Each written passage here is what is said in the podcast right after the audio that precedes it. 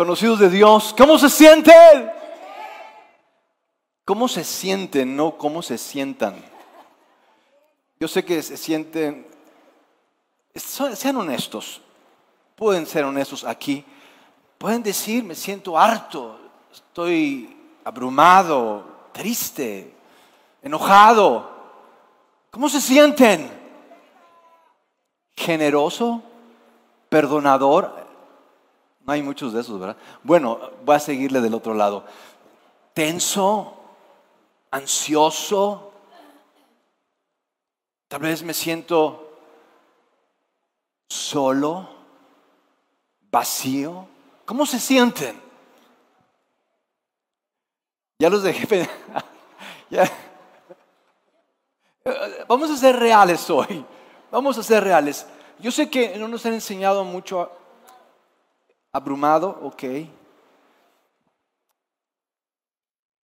¿Cómo se ve una trampa mental? Quiero darles algunos ejemplos para que vayan. Yo sé que no nos es fácil expresar nuestros sentimientos, pero vamos a usar algunas imágenes. ¿Cómo se ve una trampa mental? ¿Cómo se ve una trampa mental? ¿Cómo se ve la depresión? ¿Cómo vemos la depresión? ¿Cómo vemos la depresión? ¿Ustedes creen que se ve así o se ve así? ¿Cómo se ve la depresión? ¿Cómo se ve? ¿La chica o el chico? ¿Cuántos creen que la depresión es la chica? El chico, el chico, así se ve la depresión. Él fue quien se suicidó, protagonista de este programa tan conocido, Art Attack. Y quiero que me digan, bueno, tal vez no los, no los conozcan a todos, pero ¿alguien me puede decir qué tienen en común estas cinco personas? ¿Qué hay de común en estas cinco personas? Que son famosos, ok. ¿Alguien sabe quiénes son? Mande. ¿Quién? Ándale, sí, él es el vocalista de Linkin Park. ¿A poco te gusta Linkin Park? Mira. Ah, fue por ella. Ok, está padre Linkin Park, muy bien. Eh, bueno, es Avicii, el famoso D J, el chef del otro lado, el actor Robin Williams. ¿Y el del medio quién es? Christopher Cornell. Ay, qué bien andan, eh. Le, le hacen bien al rock. Voz, esta de Chris, de Chris Cornell, qué voz tan maravillosa. Lo que hay en común en estas, en estas cinco personas es que los cinco padecían depresión y los cinco se suicidaron. ¿Qué podía faltarles? ¿Qué les faltaba? Dinero, tal vez en un comienzo, ya después no sabían qué hacer con él. Les faltaba tal vez compañía, no tenían amigos. Les faltaban oportunidades. ¿Qué les faltaba? Para quienes se preguntan el porqué del sufrimiento, yo me pregunto el, el qué les faltaba. ¿Qué les faltaba?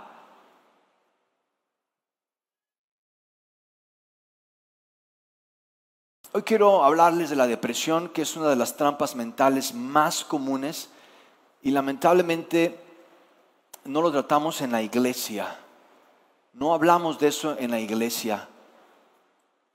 Quiero hablarles de qué es la depresión, cuáles son sus causas y cómo salir de esta trampa de la depresión. De modo que, ¿qué les parece si oramos al Señor? La depresión no discrimina.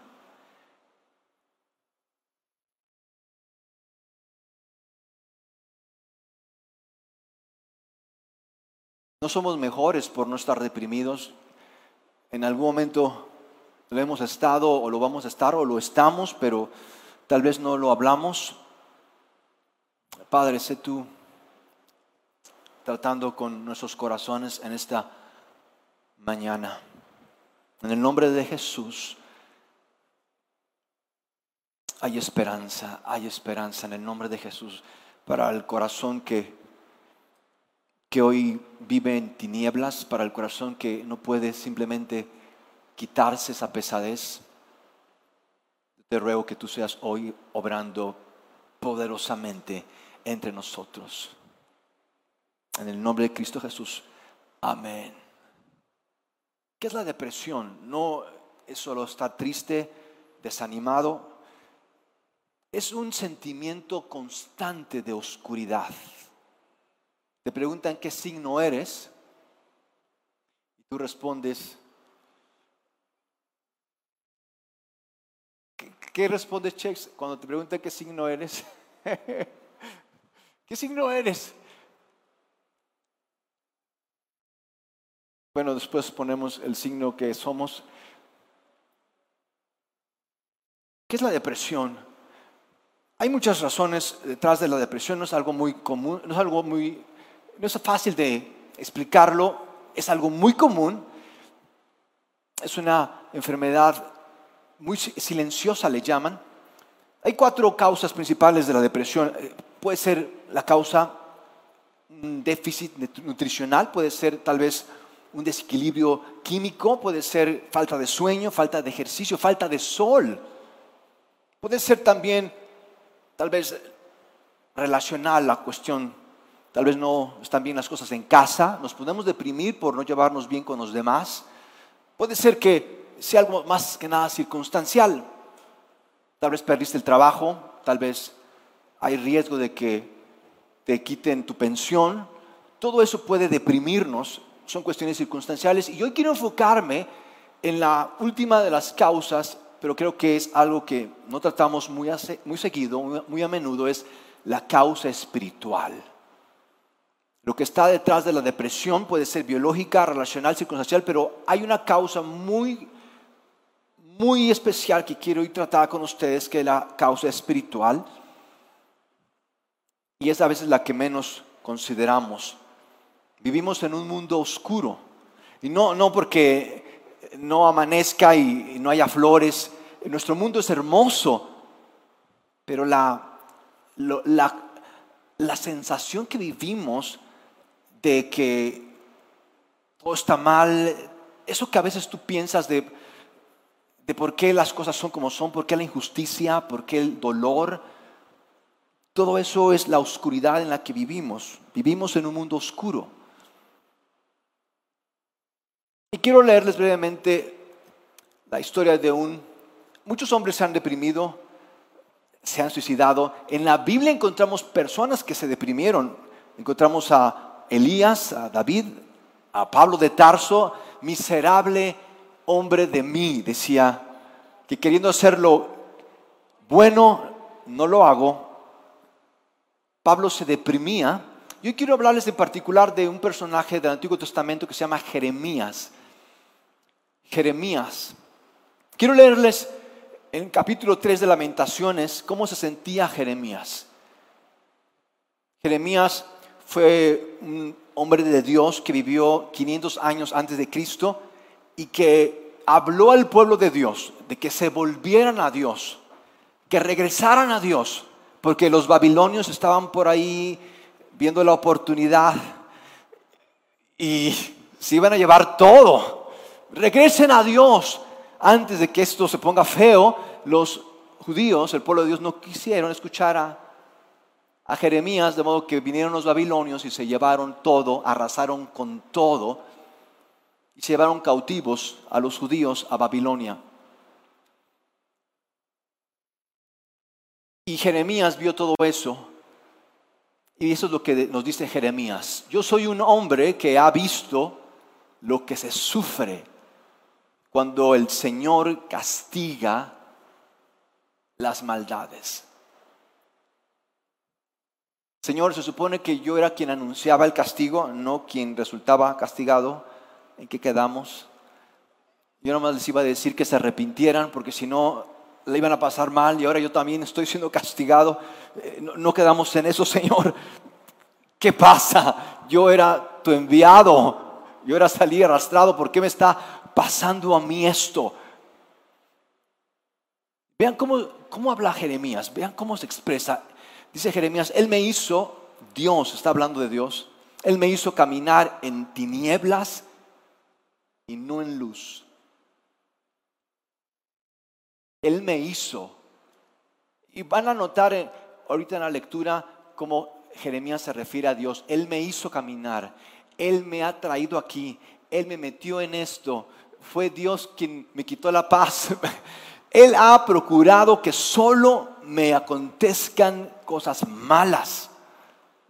Todo a mi alrededor es triste y penoso. Y Jeremías estaba redactando y le dice Jeremías a Baruch, escribe, no le importo a Dios, le caigo gordo. Y dice Baruch, Jeremías, no podemos poner eso. Ah, entonces pon, me ha hecho vivir en tinieblas por largo tiempo, como si ya estuviera muerto. No le importo. No tengo paz, pues Él me la quitó. Me ha maltratado por todos lados. Casi no tengo ni respiro. ¿Alguien se ha sentido así? A ese punto. Mis amigos, si este hombre de Dios se sentía así, uno, un mortal, un común mortal, ¿qué, qué, qué podemos esperar? No nos hagamos, no, no, no quiero serme fuerte, Señor. Pero ¿no les pasa? ¿Qué hacemos con los deprimidos? Los juzgamos. ¿Qué hacemos con los deprimidos? Les decimos, estás en un pacto diabólico, arrepiéntete. Es por eso que el título de mi mensaje es, es depresión, no el demonio. Es depresión, no el demonio. Dile a la persona que está a tu lado, por si acaso algún momento, en algún momento la ves deprimida, dile, es depresión, no el demonio. ¿De dónde viene, de dónde viene la depresión? Y fíjense, por muchos años en la iglesia me dijeron que yo estaba atado, pero estaba enredado. Y sé que hemos hablado de que los demonios no están detrás de muchas de las cosas que pensamos. De modo que quiero preguntarles entonces, ¿cuál es el lugar del diablo? Si el diablo no causa la depresión, si el diablo no hace todas estas cosas que hemos platicado en el curso de estas semanas, entonces, ¿cuál es el lugar del diablo? Porque existe el diablo.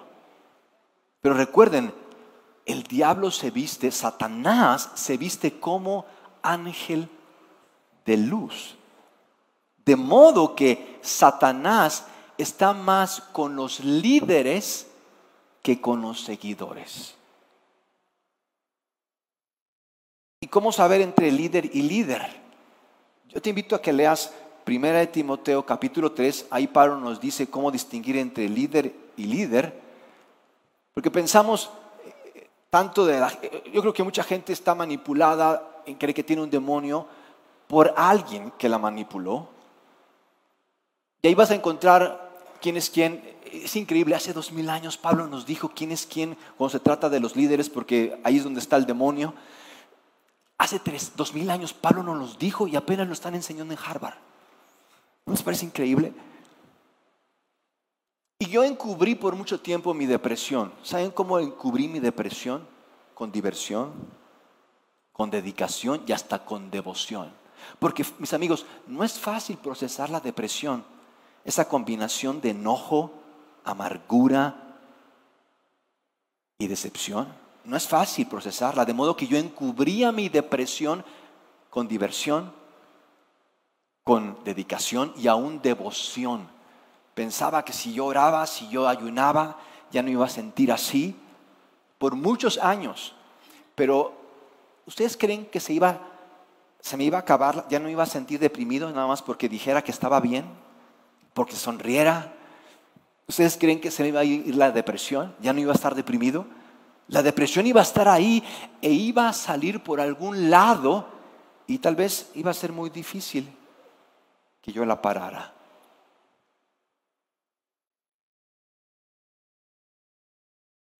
¿Qué, ¿Qué sientes en este momento? ¿Cómo te sientes? realmente, ¿cómo te sientes?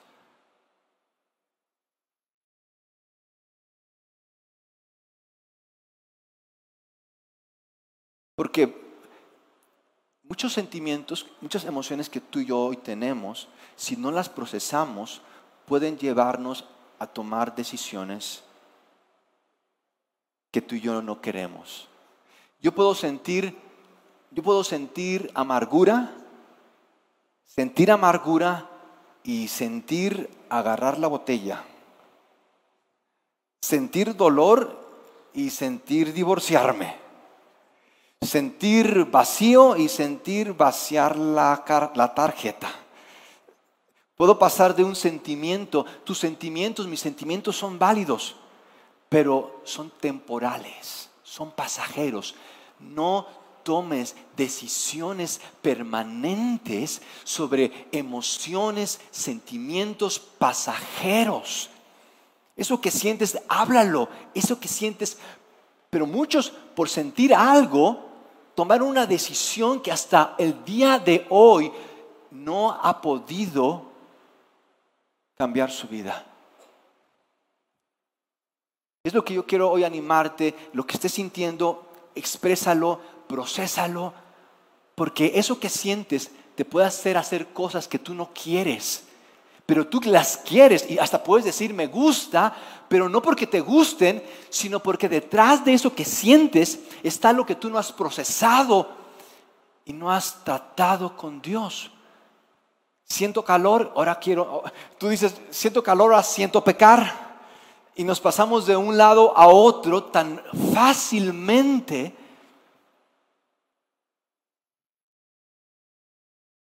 Dios, ¿por qué me tratas?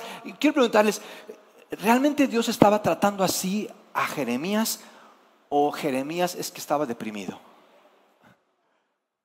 ¿Realmente Jeremías es Dios así como me lo dices? ¿O estás medio deprimido y ya se te olvidó algo? Por más que grite y clame, no me pone nada de atención. Me deja en visto, le gusta ignorarme.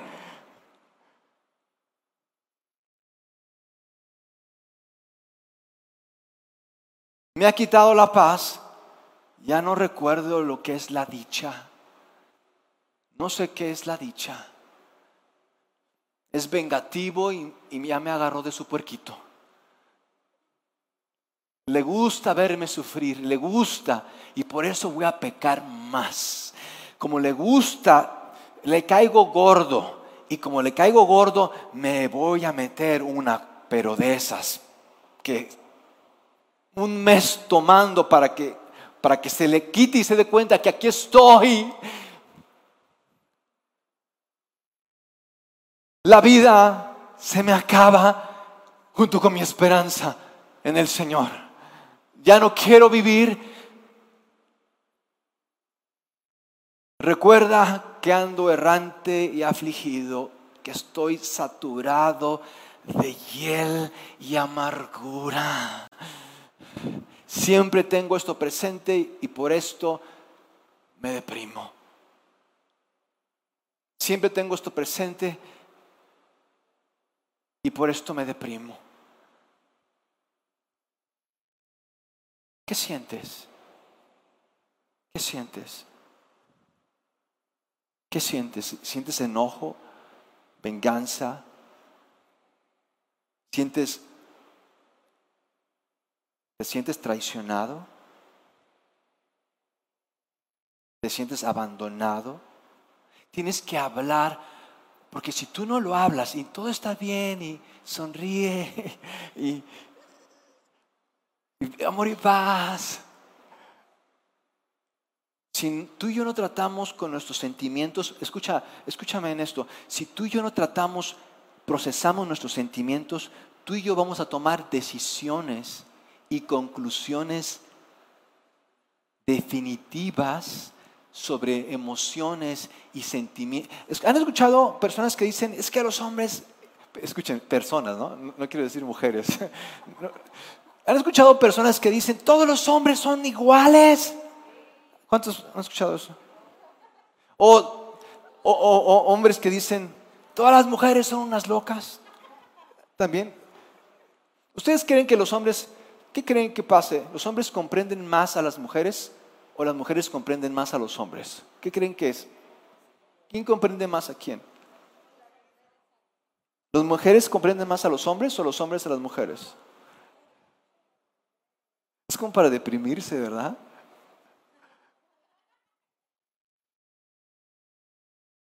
Si tú y yo no expresamos nuestras emociones, y este es un lugar seguro para que tú expreses lo que sientes. Este es un lugar seguro para que tú proceses lo que sientes, porque si no procesamos lo que sentimos, vamos a tomar decisiones y vamos a dar conclusiones definitivas sobre algo que tal vez ni siquiera tú y yo sabemos.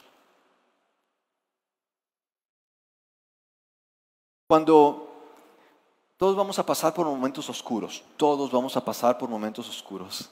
¿Por qué? Porque vivimos en un mundo oscuro, en nuestra mente y en nuestro corazón tendemos a destruirnos.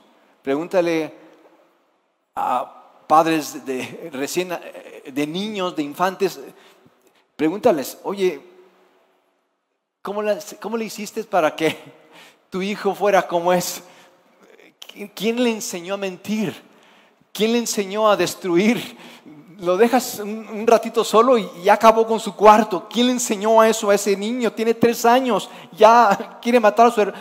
¿Quién le enseñó? Vivimos, nuestros, en nosotros hay oscuridad y vivimos en un mundo oscuro. Y cuando pasamos por momentos oscuros es cuando nos sentimos peor. Cuando tú y yo pasamos por momentos oscuros es cuando tú y yo podemos sentirnos peor. Y si tú y yo no procesamos eso que sentimos, vamos a tomar decisiones y conclusiones que no queremos. Hace ya casi diez años, ¿cuántos recuerdan el rescate de los treinta y tres mineros chilenos? Fue una, fue una proeza lo que se hizo, épico. Hace diez años, bueno, para... Eh, quienes no saben de eso, eh, salió, creo que este, ese fue el evento creo más divulgado en todo el mundo, más que el mundial. Estuvo increíble esto de los eh, rescate de los treinta y tres mineros chilenos. Esto era una tragedia en sí porque era imposible que pudieran, se hizo hasta una película. Esto era una misión imposible porque los mineros habían llegado a, eh, de hecho en esta fotografía pueden ver los niveles de la mina. Los mineros se encontraban en el fondo de la mina, setecientos metros abajo. Imagínate, setecientos metros abajo. Le habían dicho al jefe, al dueño de la mina, que por favor arreglara uno de los accesos en caso de que hubiera un derrumbe. ¿Y saben qué hizo el dueño? No lo arregló. De modo que cuando pasó el derrumbe, no tuvieron la manera de salir los mineros, estaban atrapados, sin posibilidad de salir, no había esperanza. Estaba oscuro, estaban encerrados. ¿Y qué hacemos cuando estamos encerrados y, y está todo oscuro? ¿Qué hacemos? Imagínense que los mineros dijeran, no es posible, esto es culpa de ANLO y del capitalismo que nos tiene así. O que dijeran los mineros, bueno, esto no es verdad, esto que estamos pasando, de que estamos oscuras y de que estamos atrapados, perdidos, esto no es verdad, vamos a divertirnos, traigan las caguamas, perreo, perreo, perreo. Imagínense los, los mineros allá en el fondo haciendo eso, tú dirías, pero no lo harían, no lo harían. Si hay posibilidades, ¿qué hacemos? No harían ni echarle la culpa a AMLO, ni al capitalismo, ni se pondrían a perrear, nada de eso harían. Y de hecho, hay un libro que se escribió derivado de este accidente. Hubo un psicólogo que estuvo al tanto y ayudó a los mineros, sobre todo en la cuestión mental. Este libro se está usando por los psicólogos en los Estados Unidos. Es un libro de texto oficial en los Estados Unidos. Y en este libro el psicólogo Ñáñez dice que la clave para que tuvieran salud mental los mineros, la clave para que estuvieran sanos, cuerdos mentalmente, fue esta. Escuchen esto, esto es lo que dice el libro, puedes consultar el libro. El psicólogo dice, la clave para que estuvieran bien mentalmente los mineros y no echaran la culpa a Anlo y se pusieran a perrear, estaban, estaban atorados, estaban perdidos. Porque ese es el problema, mis amigos. Cuando no tenemos esperanza, pensamos que todo está perdido. ¿Qué hacemos cuando tú y yo estamos encerrados y estamos pasando por momentos oscuros? ¿Qué hacemos? ¿Qué decimos? ¿Qué sentimos? Nos queremos morir. Decimos, Dios no existe. Decimos, es ridículo eso de que cambie, sé la persona que Dios pensó que fueras. Es ridículo. Todo eso lo decimos porque estamos pasando por un momento oscuro y estamos atrapados. No vemos, no vemos la salida. Pero yo quiero decirte hoy que la desesperanza, por más oscura que sea, no tiene la última palabra sobre tu vida. La desesperanza no te creó, la desesperanza no te hizo, la desesperanza no define quién eres, la desesperanza no tiene la última palabra en quién eres. Es Dios quien define quién eres. Es Dios quien dice lo que va a pasar en tu situación, por más oscura que ésta sea. La desesperanza no tiene la última palabra en tu vida. No creas a la desesperanza.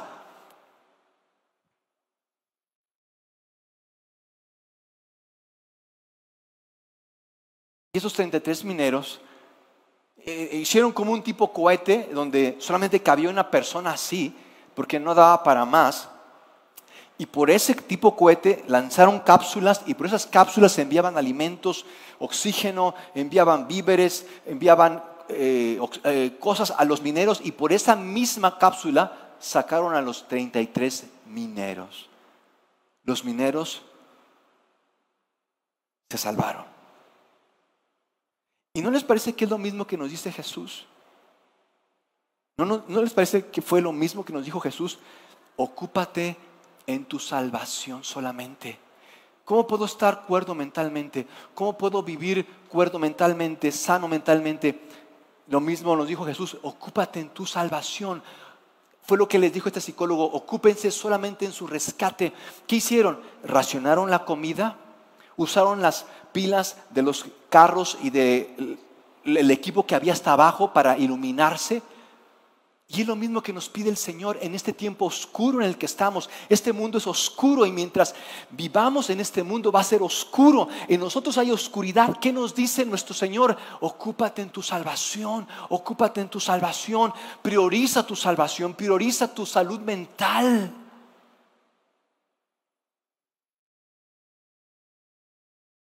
Quiero leerles brevemente lo que Jeremías hace para procesar sus emociones.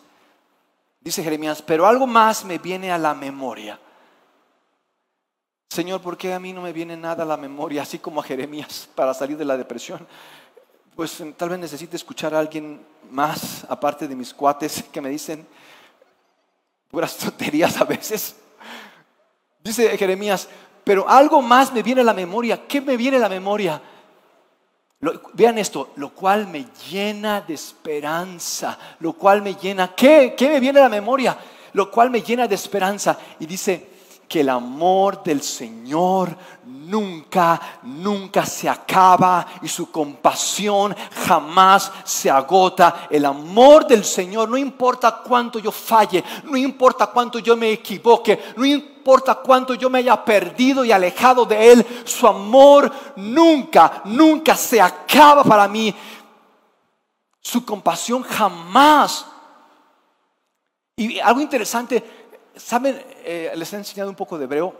La palabra compasión en el hebreo, no les voy a decir porque se les olvida, pero significa vientre materno. Compasión significa en el hebreo vientre materno. ¿No les parece increíble que compasión significa vientre materno? Sí. Aun y cuando allá adentro el feto parece que se está ahogando y el agua me llega hasta acá, el feto no creo que crea que se está muriendo. Es que está complicado aquí, Dios, estoy encerrado, vieras que no me puedo ni mover. Esto está más incómodo que el rescate de los mineros, estoy harto, ya no quiero vivir, desconécteme de, de, de mi madre. El niño, ¿cómo se encuentra?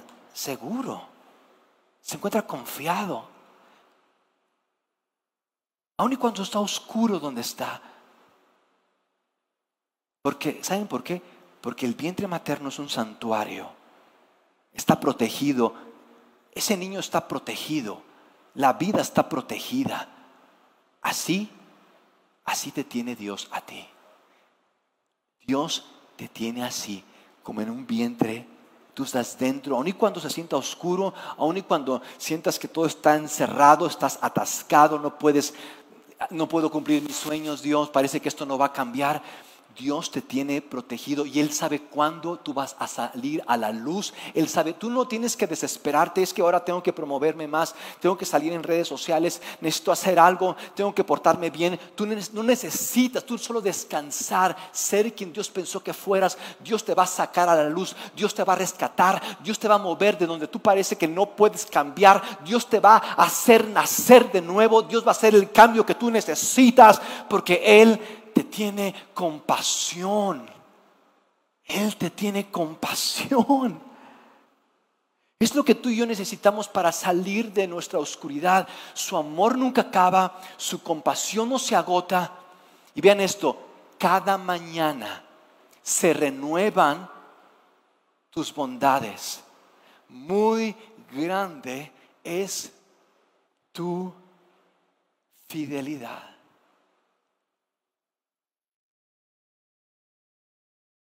Jeremías renegó de Dios y Dios no lo regañó.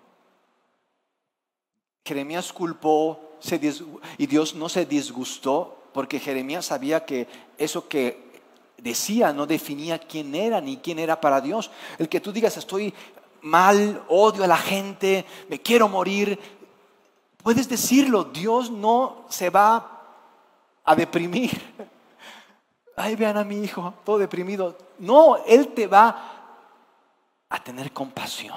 Te va a tener compasión. Tú puedes, no, no le hagas caso a los cristianos que sonríe y la vida es hermosa cuando tú estés deprimido, y no pongas cara de deprimido y sé feliz. No les hagas caso y tú expresa lo que sientes. Di lo que sientes. No guardes lo que sientes, porque lo que guardas te va a hacer tomar decisiones que no quieres. Y Él renegó, pero también Él se renovó. ¿Cuántos se bañan diario? ¿Cuántos no son como yo que me baño cada semana? ¿Qué, qué, qué bien se siente bañarse? Imagínate, si tú te sientes bien cuando te bañas y nada más fue un día, imagínate siete días. Tú sientes la gloria. Tú sientes literal que naciste de nuevo. Y si no, después de, ¿has visto gente que salga del baño así de enojada, con cara de pocos amigos, así co, odiándote? ¿Cuántos han visto gente así que sale del baño odiándote? ¿Sí? ¿Sí? Después de que te bañaste, te limpiaste el pelo, te enjabonaste, el agua caliente. No puedo creer que alguien pueda salir deprimido del baño. Sales tú como que renaciste, como que te quitaron años de encima, tú te sientes bien. Hay cosas que tú y yo estamos pensando hoy que se están acumulando en nuestras mentes y se están acumulando en nuestras mentes, ya estamos ciclados y tú necesitas renovar tu mente, necesitas limpiar tu mente, porque cuando tú limpias tu mente, cuando tú cambias tu manera de pensar, tu misma vida cambia. Pero mis amigos, hay personas aquí que hace años que no se han dado un baño en la palabra de Dios y después se quejan de los vagabundos. Se quejan de los vagabundos, de los que andan allí en el mercado, que llevan como, eso sí, llevan como tres años sin bañarse, y gente cochina y no, y llevan años sin bañarse en la palabra de Dios. Díganme, ¿cómo no van a estar así? Dice Dice Jeremías, todas las mañanas se renuevan sus bondades, grande es su fidelidad, grande es su fidelidad, grande es su fidelidad. Mi, mi problema es pequeño comparado con su fidelidad. Dios es fiel, Dios es fiel. Yo puedo ser infiel, pero Dios tiene lo que a mí me falta. Él es fiel aún y cuando yo no soy fiel. ¿Cómo sé que Dios es fiel? Porque Él es, Él es todopoderoso. Imagínense, Dios es todopoderoso, Dios es soberano, pero es fiel. Dios creó todo el universo, Él gobierna todo cuanto existe, pero es fiel. Tú puedes contar con Él, Él es fiel, Él no te va a fallar, Él no te va a dejar, Él es fiel. No es como nosotros que ya no, y ahí muere y dejamos y, y, y traicionamos y engañamos. Dios no es así, Dios es fiel y tú puedes contar con Él. Si sabes contar, Dios es fiel.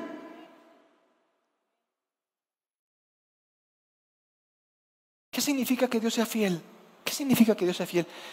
Significa que tú puedes regresar a Él como estás, sucio, todo deprimido, enojado, molesto. Tú puedes regresar a Él y Él, Él limpiarte, Él cambiarte, Él ayudarte, Él animarte, Él amarte. Eso es que Él sea fiel, que tú puedes regresar a Él y Él no te va a rechazar, Él va a ayudarte, Él va a animarte, Él va a amarte. Tú no necesitas, cuando te sientas deprimido, ir a una droga, ir a una relación, porque es lo que hacemos. Jeremías le dijo al pueblo: vuélvanse a Dios, porque viene, viene una tragedia. Vienen los babilonios y los van a arrasar. Si ustedes no se arrepienten, los babilonios se van a llevar a sus hijas y las van a violar, y a, y a sus reyes los van a decapitar. Que no pase eso. ¿Y qué hizo el pueblo? ¿Qué hizo el pueblo? Se regresó a Dios, agarró monte y se fueron a adorar como siempre lo hemos hecho, porque esos son los dioses de siempre. Los dioses de siempre son el dinero, el placer y el reconocimiento. Son los mismos dioses de siempre, y a los mismos dioses fueron los judíos: al dinero, para tratar de quitarse la depresión. Ya vimos con esos cinco que les pasé hace un rato si les ayudó. Al dinero, al placer y al reconocimiento. Se fueron tras esos dioses y se, vino los, se vinieron los babilonios y arrasaron, quemaron.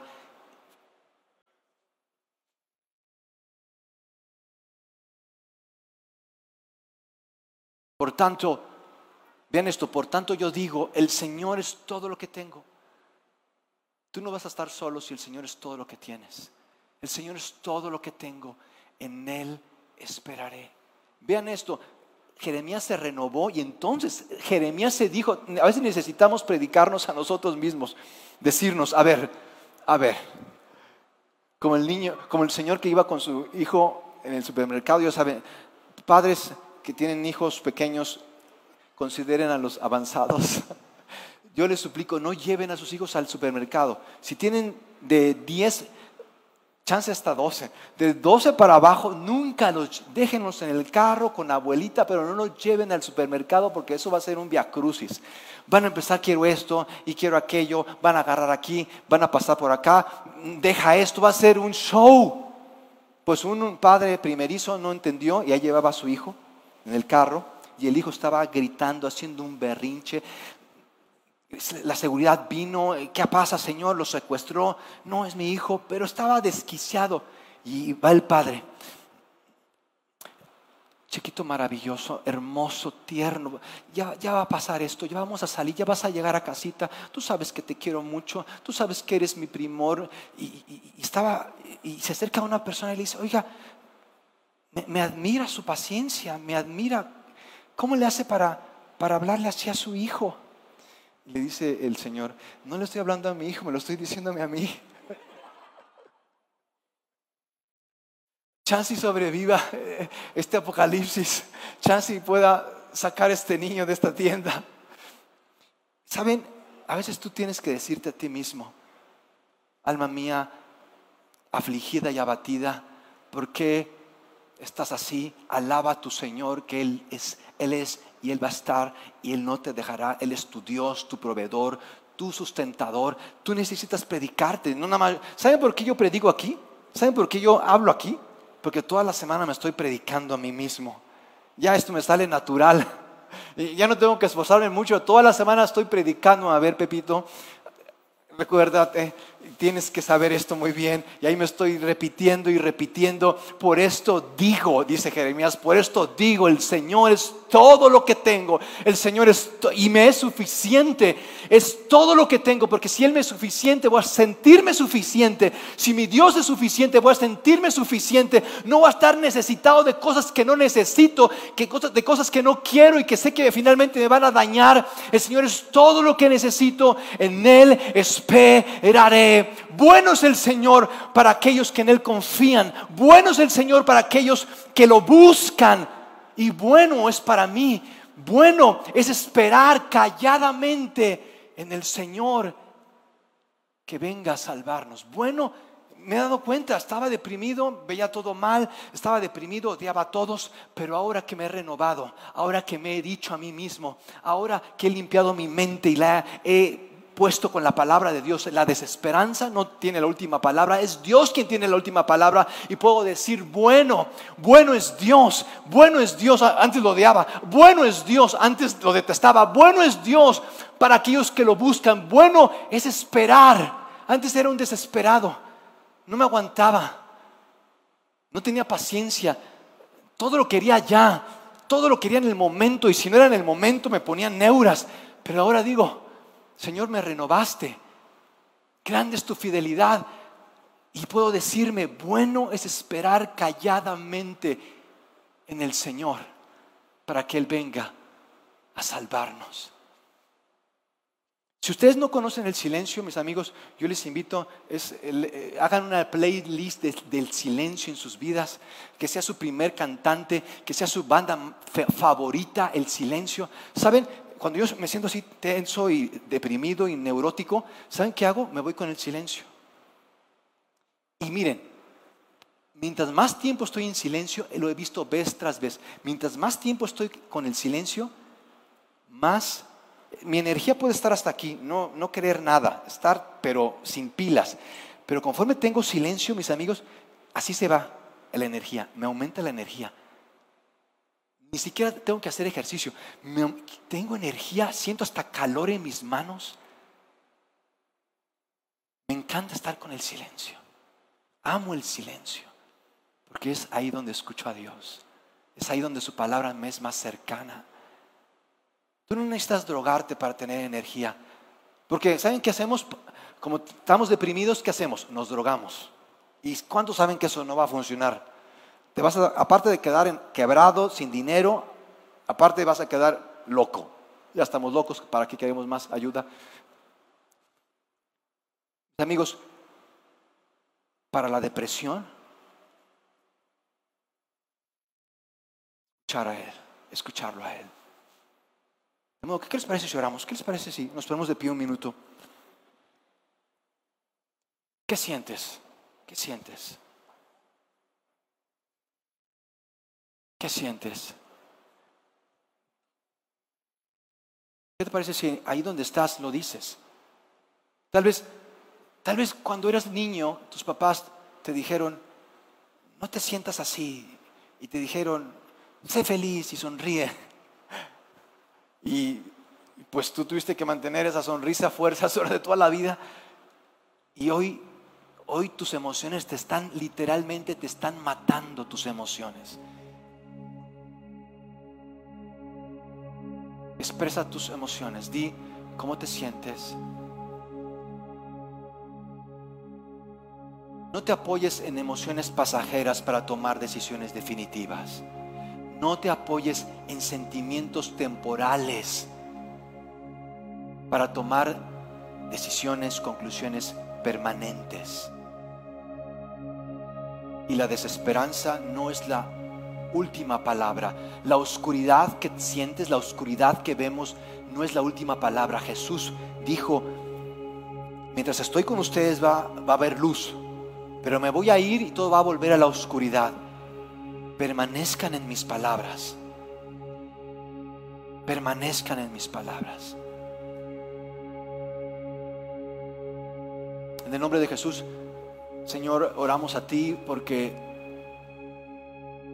hemos confundido tantas cosas, porque no hemos procesado nuestras emociones, y tal vez y vamos ya a mucho rezago y pensamos que todo está perdido, que ya no tiene caso, que para qué buscar a Dios, que Dios no existe y tantas cosas que llegamos a pensar, pero es porque no he tratado con lo que siento y le he dado la palabra a la desesperanza. De modo que en el nombre de Jesús, para cada uno de los que hoy están levantando su voz, para cada uno de los que hoy están abriendo su corazón a ti, para quienes hoy están, Señor, acercándose, volviéndose al Dios que es fiel, en el nombre de Jesús,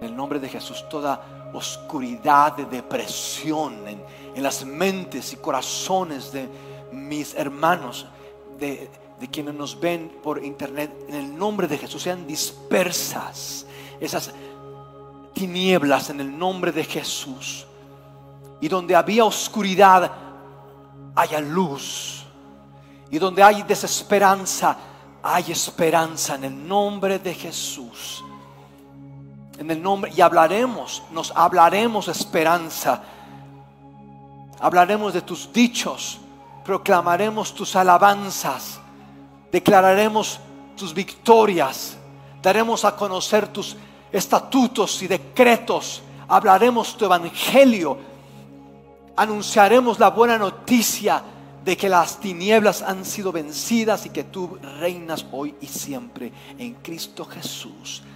Amén.